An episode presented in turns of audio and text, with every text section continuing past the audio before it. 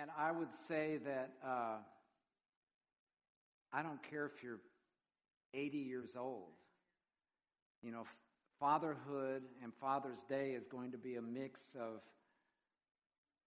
you know, pride in your children, um, regret, um, maybe failure, um, thankfulness, just a, a, a, an entire mix of things. And I certainly feel those things today. Also, all of us have had fathers ourselves. And and, and it's another mix of, of feelings concerning our fathers. They could be our, our issue, so to speak, and they can also be a tremendous source for us. And, you know, I lost my father when I was young, when I was, uh, I think I was 11 or maybe 12. And, and I had already lost my mother. And God has been a good father to me in every way that a father should be and could be. He has been all of that and more. You, I, I can't even describe how rich and how, how beautiful, how forgiving, how, how um, loving, how um, persistent he has been as a father. And I just, I love him. I'm going to, message today is called Wrestling with God. It's a little bit of a trick title. We'll get to that later. But I'd like to start in Genesis chapter 27. This is about Jacob.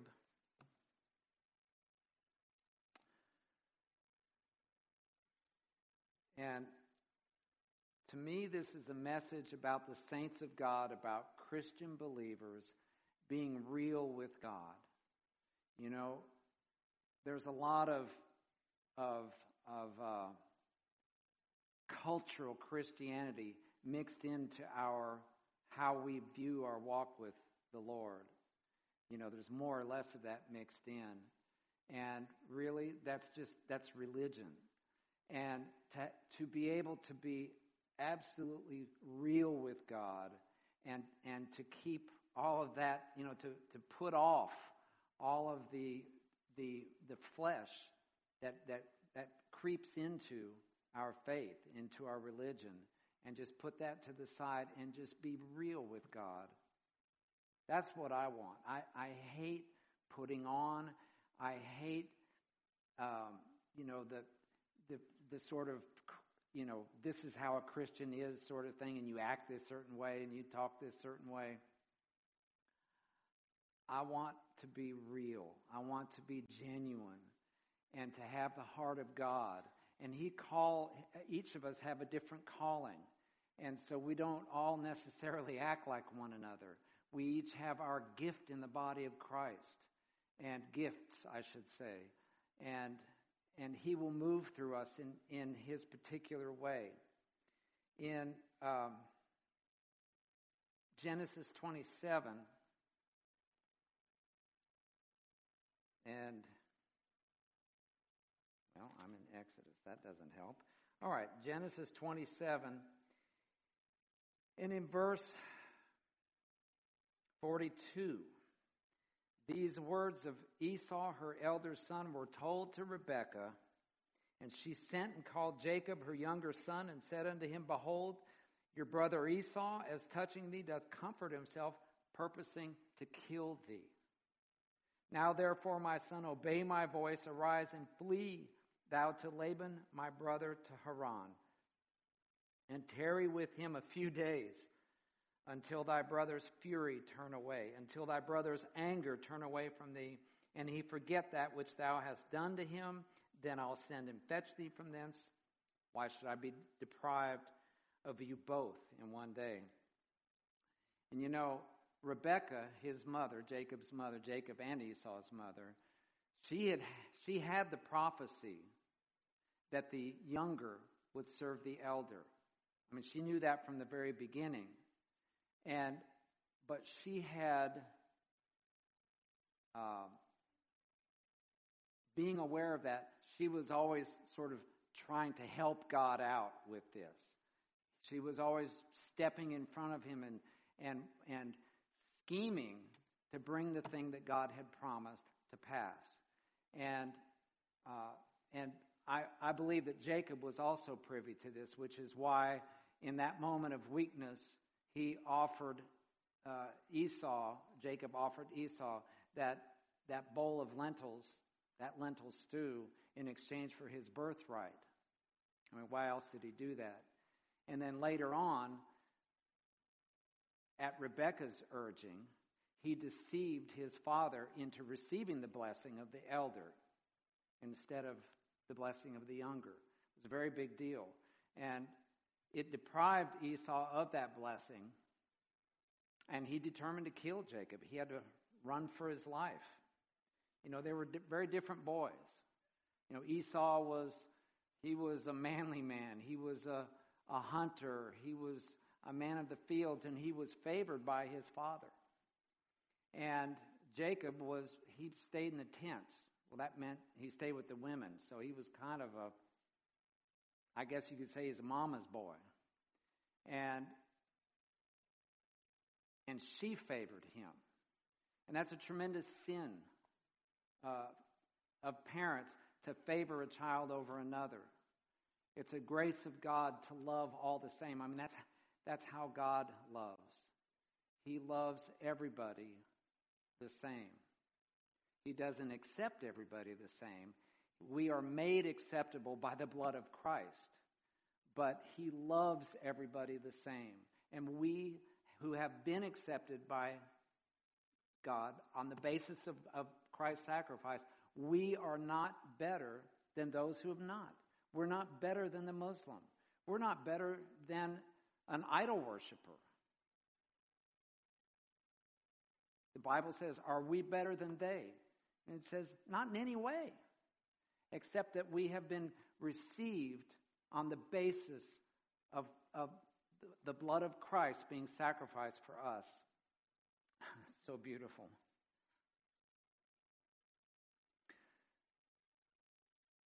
So, in here in chapter 28, then, and in verse 10, he has fled for his life, and he's, oh, I don't know, maybe a few days out from home. And Jacob went out from Beersheba in verse 10, 28, 10, and went to, toward Haran, and he lighted upon a certain place and tarried there all night because the sun was set. Okay, it's nightfall, and he took of the stones of that place and put them for his pillows and lay down in that place to sleep. And he dreamed, and behold, a ladder set up on the earth, and the top of it reached to heaven. And behold, the angels of God ascending and descending on it. And behold, the Lord stood above it and said, I am the Lord God of Abraham thy father, and the God of Isaac. The land whereon thou liest, to thee will I give it, and to thy seed.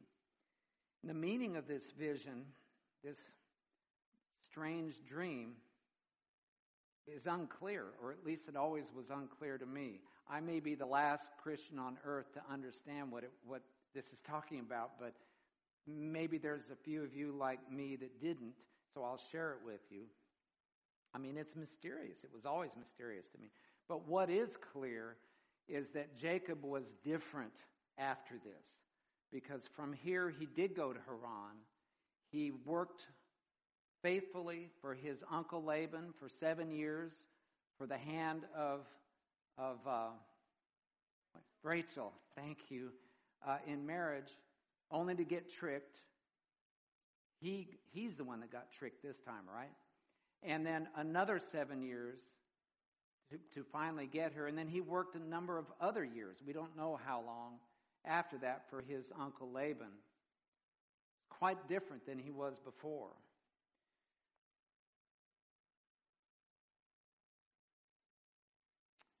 Finally, though, he did part from him and returned to Canaan with his family.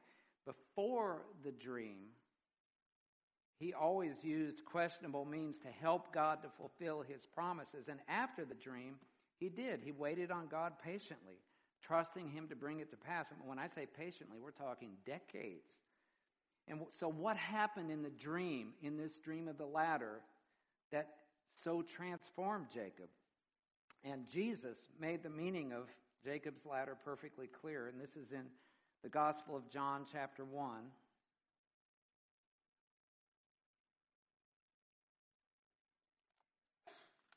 I was puzzling over this dream one time, and somehow I came across this scripture in John, and I said, It's been here all along.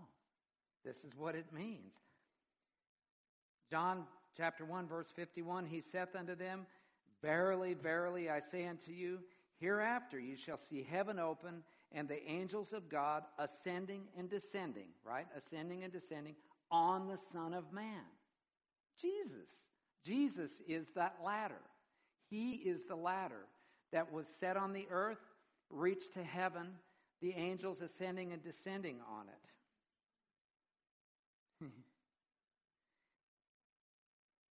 Those angels that he saw in his dream were ascending and descending on the pre incarnate Christ. Jacob's ladder shows that Jesus is the only way to heaven.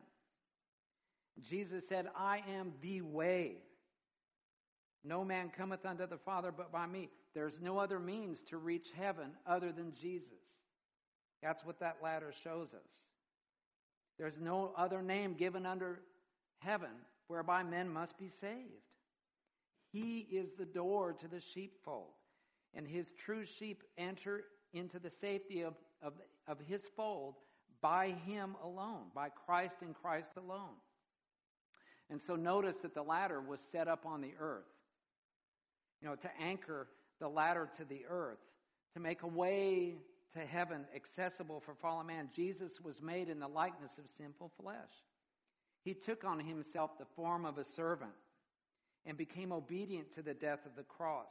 And Jesus shed his blood so sinful man could be redeemed and made righteous.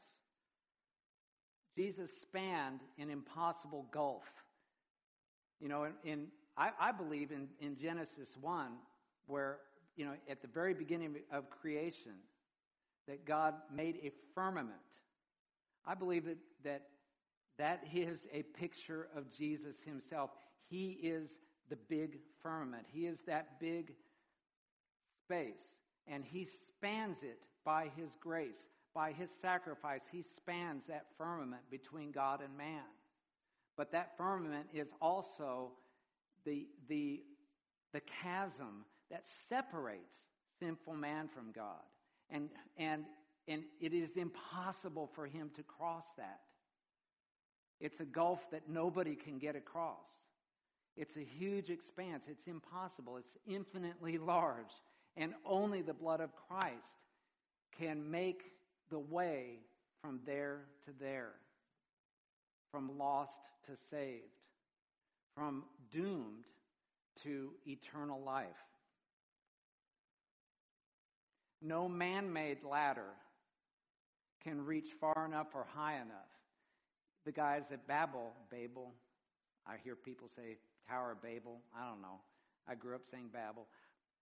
Uh, they tried to do that. They tried to reach heaven by this structure that they were building, by their religion, really, is what it was. They tried to reach heaven their own way, didn't get there. Quite the opposite.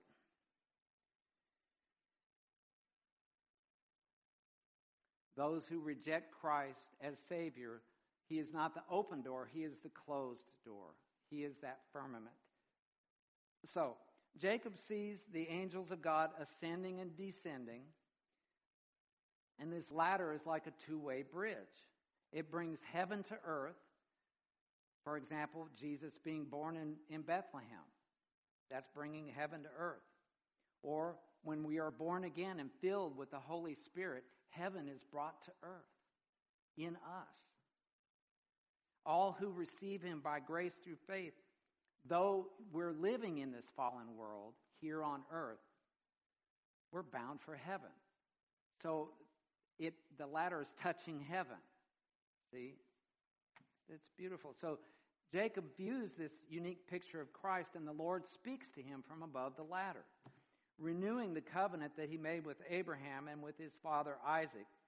And the promise of the Messiah is, is implicit in the covenant. For he said, the Lord says, In your families, in your seed shall all the families of the earth be blessed. And this promise reaches across the eons of time to bring us saving faith in Christ. And it's a truth so marvelous. It's as marvelous today as it was when he dreamed that dream and God gave him that vision. In Psalm 85:10, this is another thing that the that this ladder describes. Psalm 85:10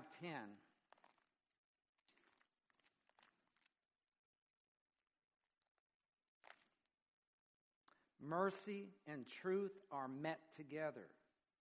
Righteousness and peace have kissed each other. The righteousness requirements of God. You know, he, he isn't going to just say, Oh, that's okay, I forgive you. He has righteous requirements, and if you sin, you must die, the Bible says. But in Christ, righteousness and peace are met together. Mercy and truth have kissed. He's brought God's righteous requirements together with his sacrifice to bring the, the grace and mercy of God to fallen man. And that is another aspect of the ladder, bringing those two things that are so far apart together by the blood of Christ that we could be redeemed, that we could be reconciled to God from a state that we were stuck in and couldn't get out of. So, realizing the significance of this encounter, uh, when Jacob gets up in the morning, he took the stone that he had for pillows and he, he set up an altar. He, he poured oil, he anointed it, and he called the name of that place Bethel. And Jacob vowed a vow. Listen to this. It sounds like like a, uh, like a new Christian maybe that's in trouble. I think I've prayed prayers like this before. He's like, and this is, by the way, this is in 28. Just if you want to read it with me. Uh, he, he vowed a vow in verse 20 if God will be with me, if he will be with me, if he will keep me in this way that I go, and if he will give me bread to eat, and if he'll give me clothes to wear, so that I come again to my Father's house in peace, then shall the Lord be my God. You know, if you'll do all this for me, you'll be my God. It's really interesting. Then the Lord shall be my God, and then I will worship at this altar. And he says that he will tithe. So there's still work to be done with Jacob. And after all the years of laboring for Laban, he sneaks away under the cover of darkness. You know, he did it in the middle of the night with his family, his flocks, his wealth, and he snuck away from Laban in the middle of the night.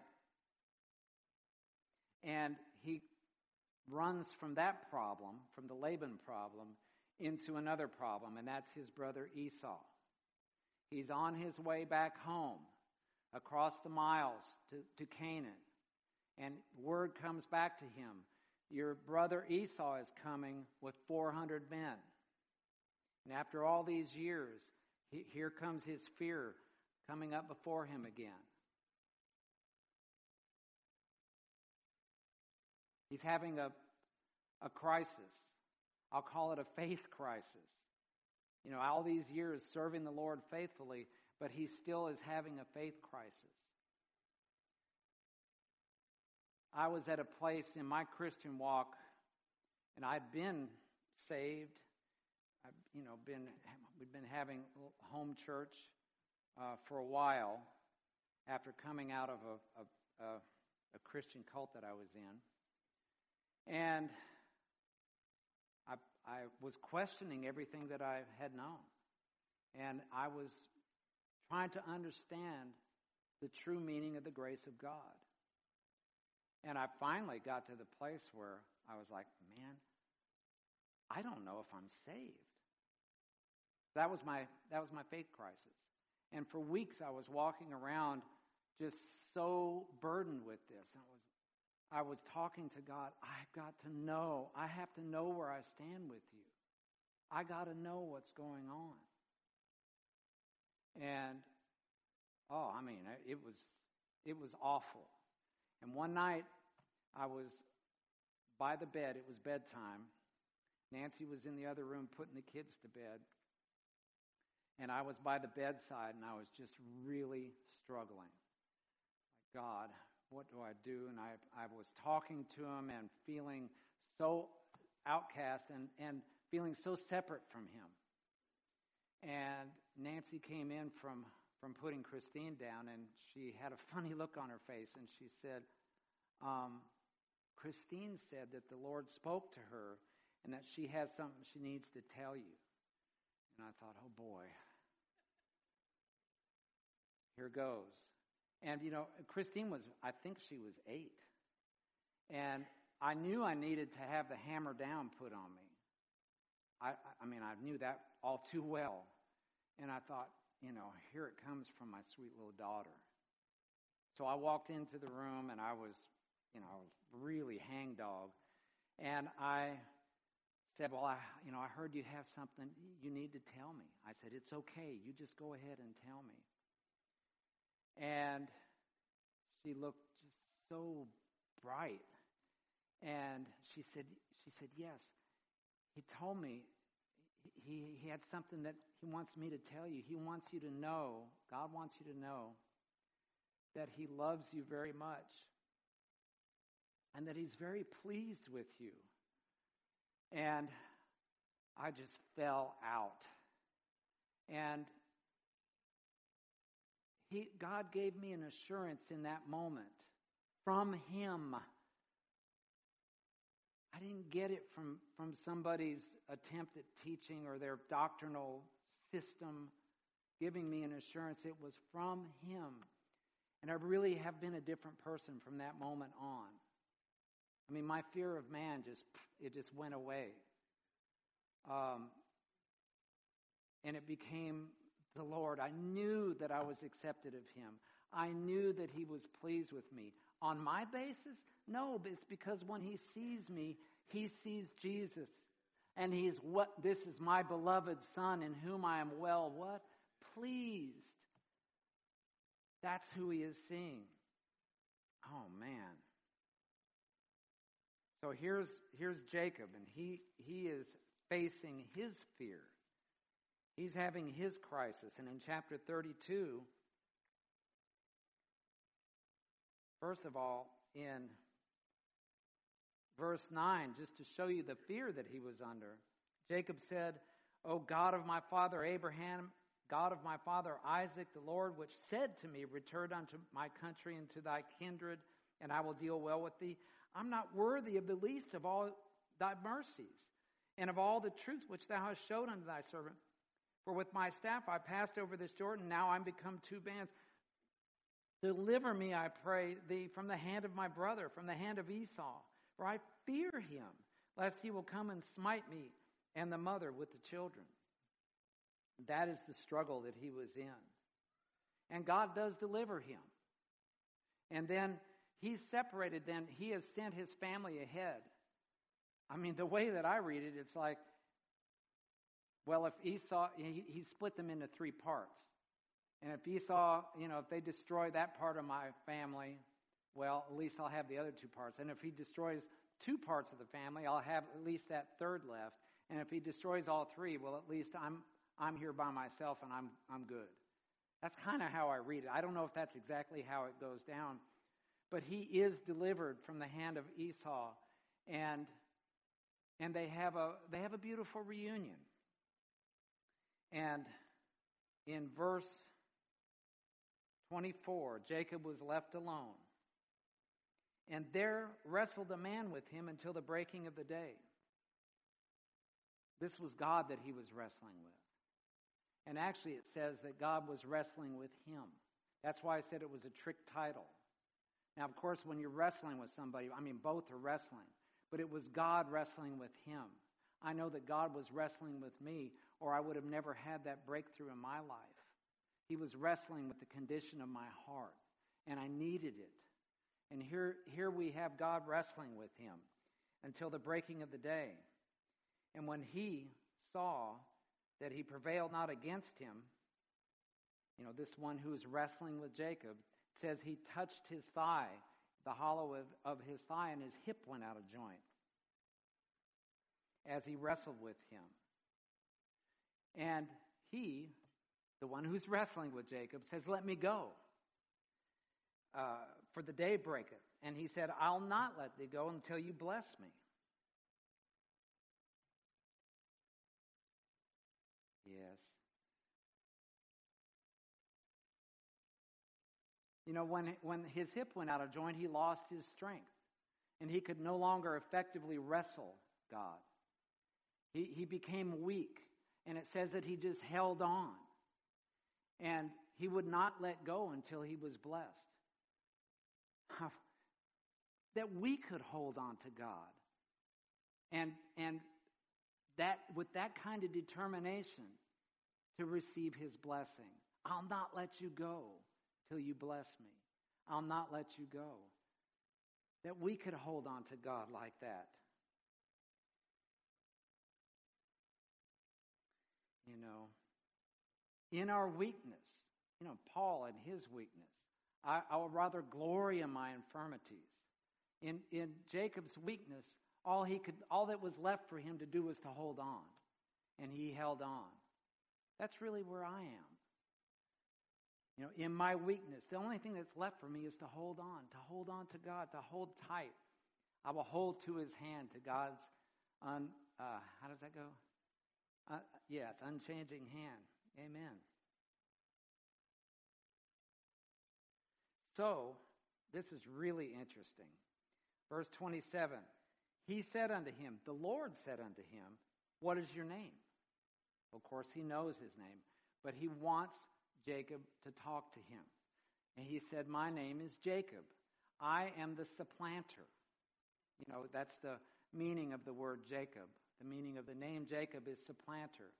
One who, who, who, who cuts in line, you know, one who deceives, one who, who um, you know, tries to manipulate things to get his own desired outcome. That's who I am. And the first thing that God got from him was confession. Confession. God wants us to talk to him. You know, our, it's not God's distance from us. It's our distance from him. And if you want to close the distance that you feel from God, it starts with confession, with talking to Him, with getting real with Him, with opening your heart and just telling Him where you are at. That's, that's my challenge. I mean, it's, it's so easy. To, I, I don't want to talk about that. that's in the past. You know, that sort of thing. When he wants us to talk to him, what is your name? My name's Jacob. Verse 28 Your name shall be called no more Jacob, but Israel. For as a prince hast thou power with God and with men, and you have prevailed. Hmm. Jacob, the, the, the, the deceiver, the one who cuts in line, you know, the one who goes to the front of the line in traffic and cuts in. That's Jacob, right? I mean, that's how he's lived his life. He has now become one who is a worshiper, a prince with God.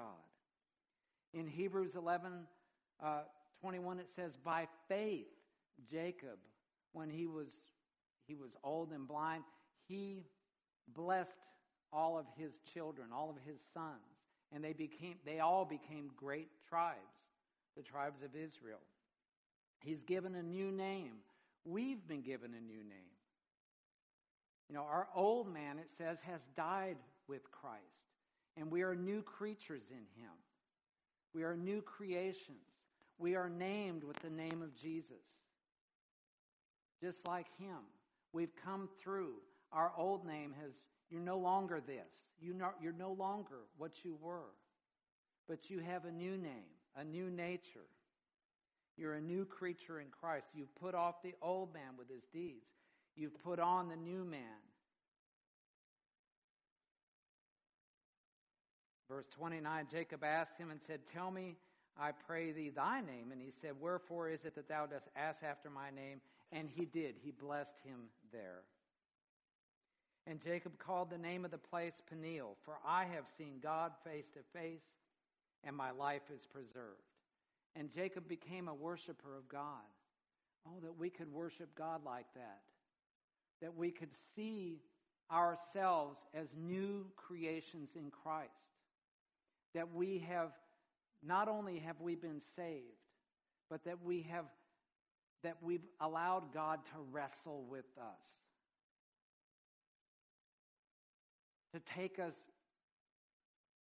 from that, that place that needs refining and have a wrestle with Him and to come through the other side with a new name.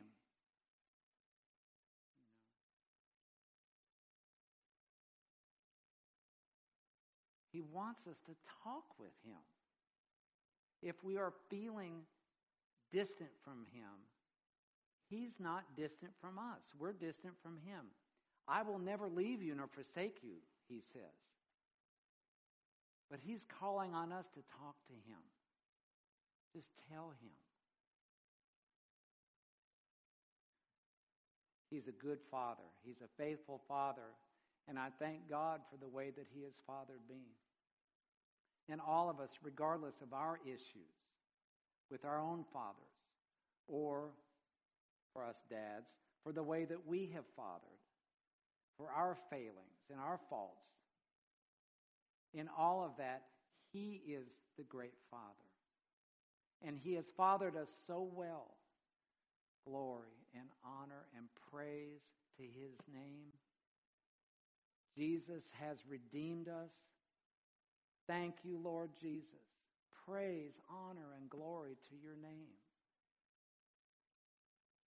He will never leave us. He will never forsake us. And He has been with us even in our dark times before we knew Him. In, in, our, in the worst of the things that have happened to us, the worst of the things that we did, He was with us. He always thinking of us, always wanting us, always moving toward us, always preserving us so that we could come to Him at the appointed time. We love you, Lord. We give you thanks for being so kind and so gracious, for being such a good Father. Thank you, Lord, for calling us by name, giving us the name, naming us by the name of Christ, by filling our hearts with the Holy Spirit. Move on us, I pray, in these dark, dark hours that rather than being moved by fear, Lord, we could know that your promise is true, is faithful, that you are the rock that we can stand on, the rock that is an altar where we could worship, where we could pour ourselves out, anoint, fill, and, and glorify yourself in Jesus' name. Amen.